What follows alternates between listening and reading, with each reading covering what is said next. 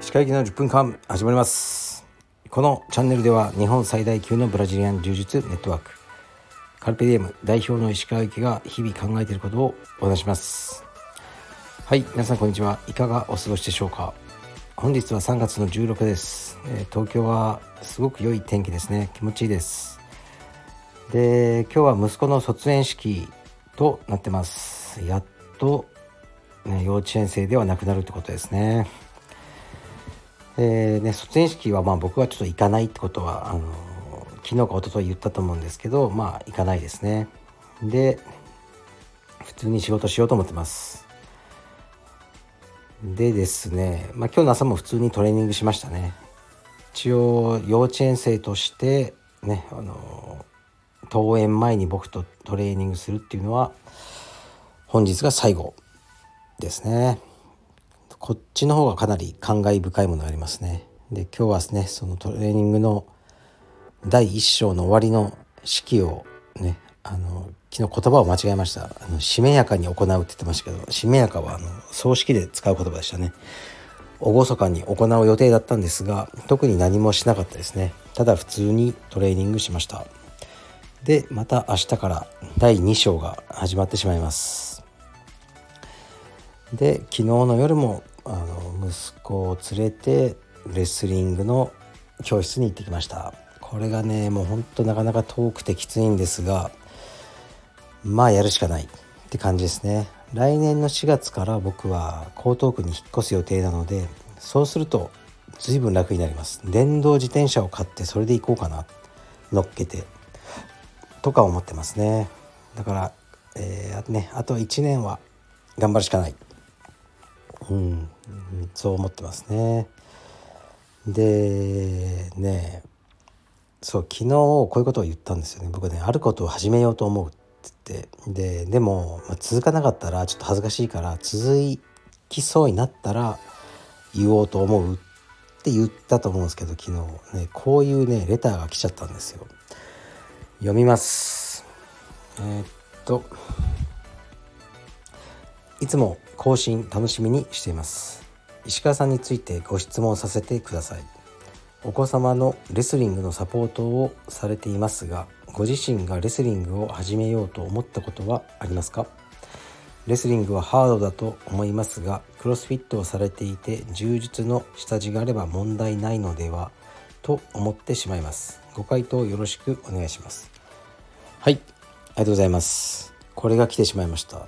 そうです。実はもうレスリングをやろうと思ってるんですよね。でとねだけどもう無理なんですね。普通のなんか普通のレスリングスクールとかに行くのはね。だからこうプライベートレッスンで教えてもらおうと思ってます。で結構ねあのもう動いてるんですよ。でまあ僕もプライベートレッスンやってきたので分かるんですけど第三者がいる方が教えやすいんですね。僕とそのクライアントさん2人の時はこう後ろから見なきゃいけない技とか見えないじゃないですか。しかも体格が違うとこうまあ投げ技だったら危なかったりもするしこう組んだまま説明って難しいんですね。だからえっとここはもう時と飛鳥を活用しますね。時と飛鳥は僕と大体同体格なのでで彼の勉強にもなるので、まあ、あいつには話しつけてあってうん、であの僕でも別にあれですよ。あいつをただあの人形として使うわけじゃないですよ。平等に2人で学ぼう。で先生にあのね教えていただこうと今思ってちょっといろいろ動いてるところですね。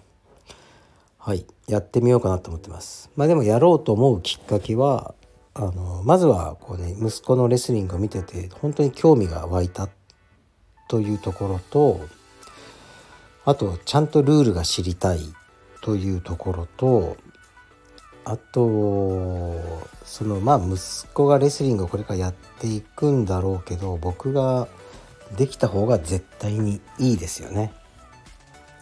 全く充実のことを分かってないけどこうなんかセコンドとかで、ね「頑張れ!」みたいにこうわめき散らしてる親みたいになりたくないんですよね。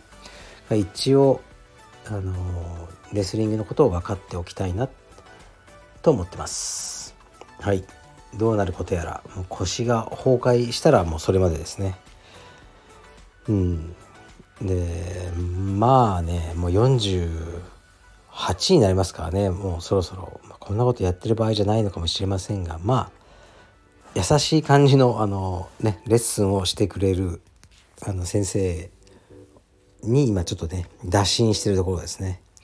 あんまり激しいのはもうね無理だと思います。はい。ありがとうございます。レター。鋭いですねなかなか。で、えー、一応次のレターに行きますかねもう一つ。うーんと。えー、っとえー、っと。これいきます。鹿さんこんにちは。価値観って変わるのですね。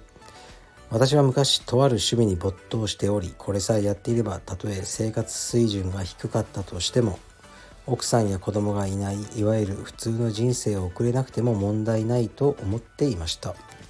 しかし40代後半になった今私には2人の子供がおり少しでもその子たちの生活を良くするために仕事に邁進しています。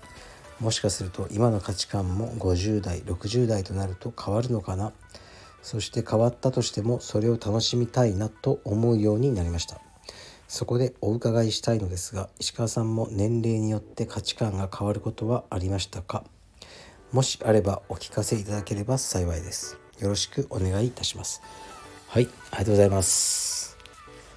価値観ね。価値観って何だろうなっていうところにまあ切り込んじゃうと長くなっちゃうのでベースの価値観はあまり変わってないと思うんですよね。何が大事で何を大事にしてないかっていうようなこと。で説明するならあまり変わってないですがやっぱり年齢というよりやっぱ置かれている状況が変わってきてっていうのはありますね。うん、まずインストラクターだったのがまあ道場主になりで子供ができてとかまあ、年齢をねあの重ねるとあのまあね一緒で一緒に責任っていうのがやっぱ増えてきましたよね。だからやっぱり自分のことよりも人家族などね、まあ、他の人のことをあのの何ですかね。まあメリットを考えるようになったって感じですかね。ででもねやっぱ変わってないところは変わってないですね。基本的にはもう常に楽しみたいと思ってるしその人生に、まあ、大した意味はないというのはずっとありますね、うん、ただあの、まあ、僕が望んだわけじゃないですかね。こう生まれるっていうのは、ただいつの間にか生まれてしまったというかでねさあ生きろって別にその国とかもう家族とかも選べないわけですね生まれた時に。でその中のこうすでに課せられたこう何ていうんですかね、まあ、ルールと制約の中でそのゲームをさせられている感覚ですよねこの世の中っていうのは。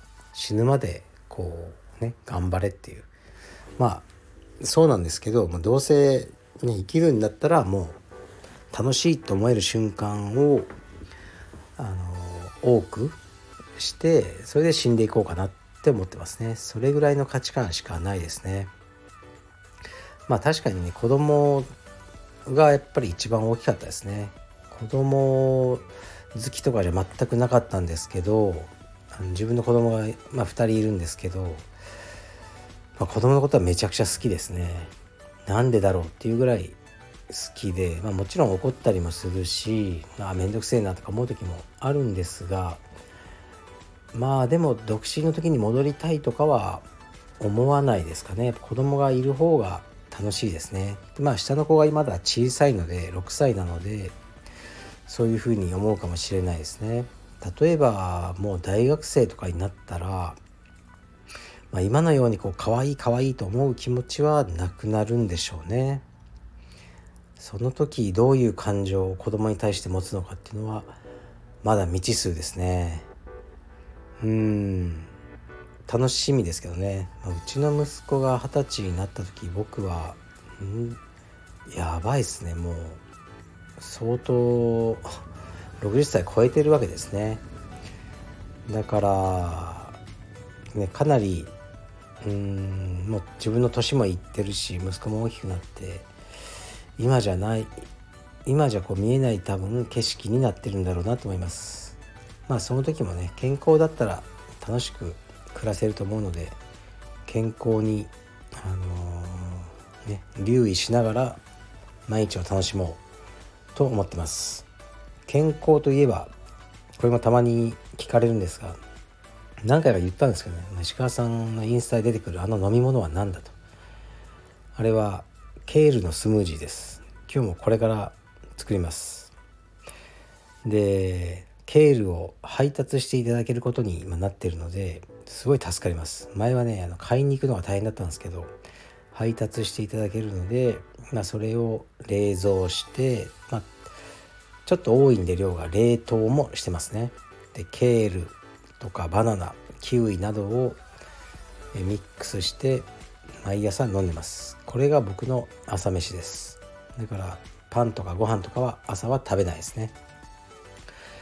で昼は筋肉食堂の弁当を食べることが多いです、まあ、それかほんと普通にあの外で定食とか食っちゃったりまたはオフィスであのご飯炊いてもう納豆キムチ卵とかこういうことも多いですね。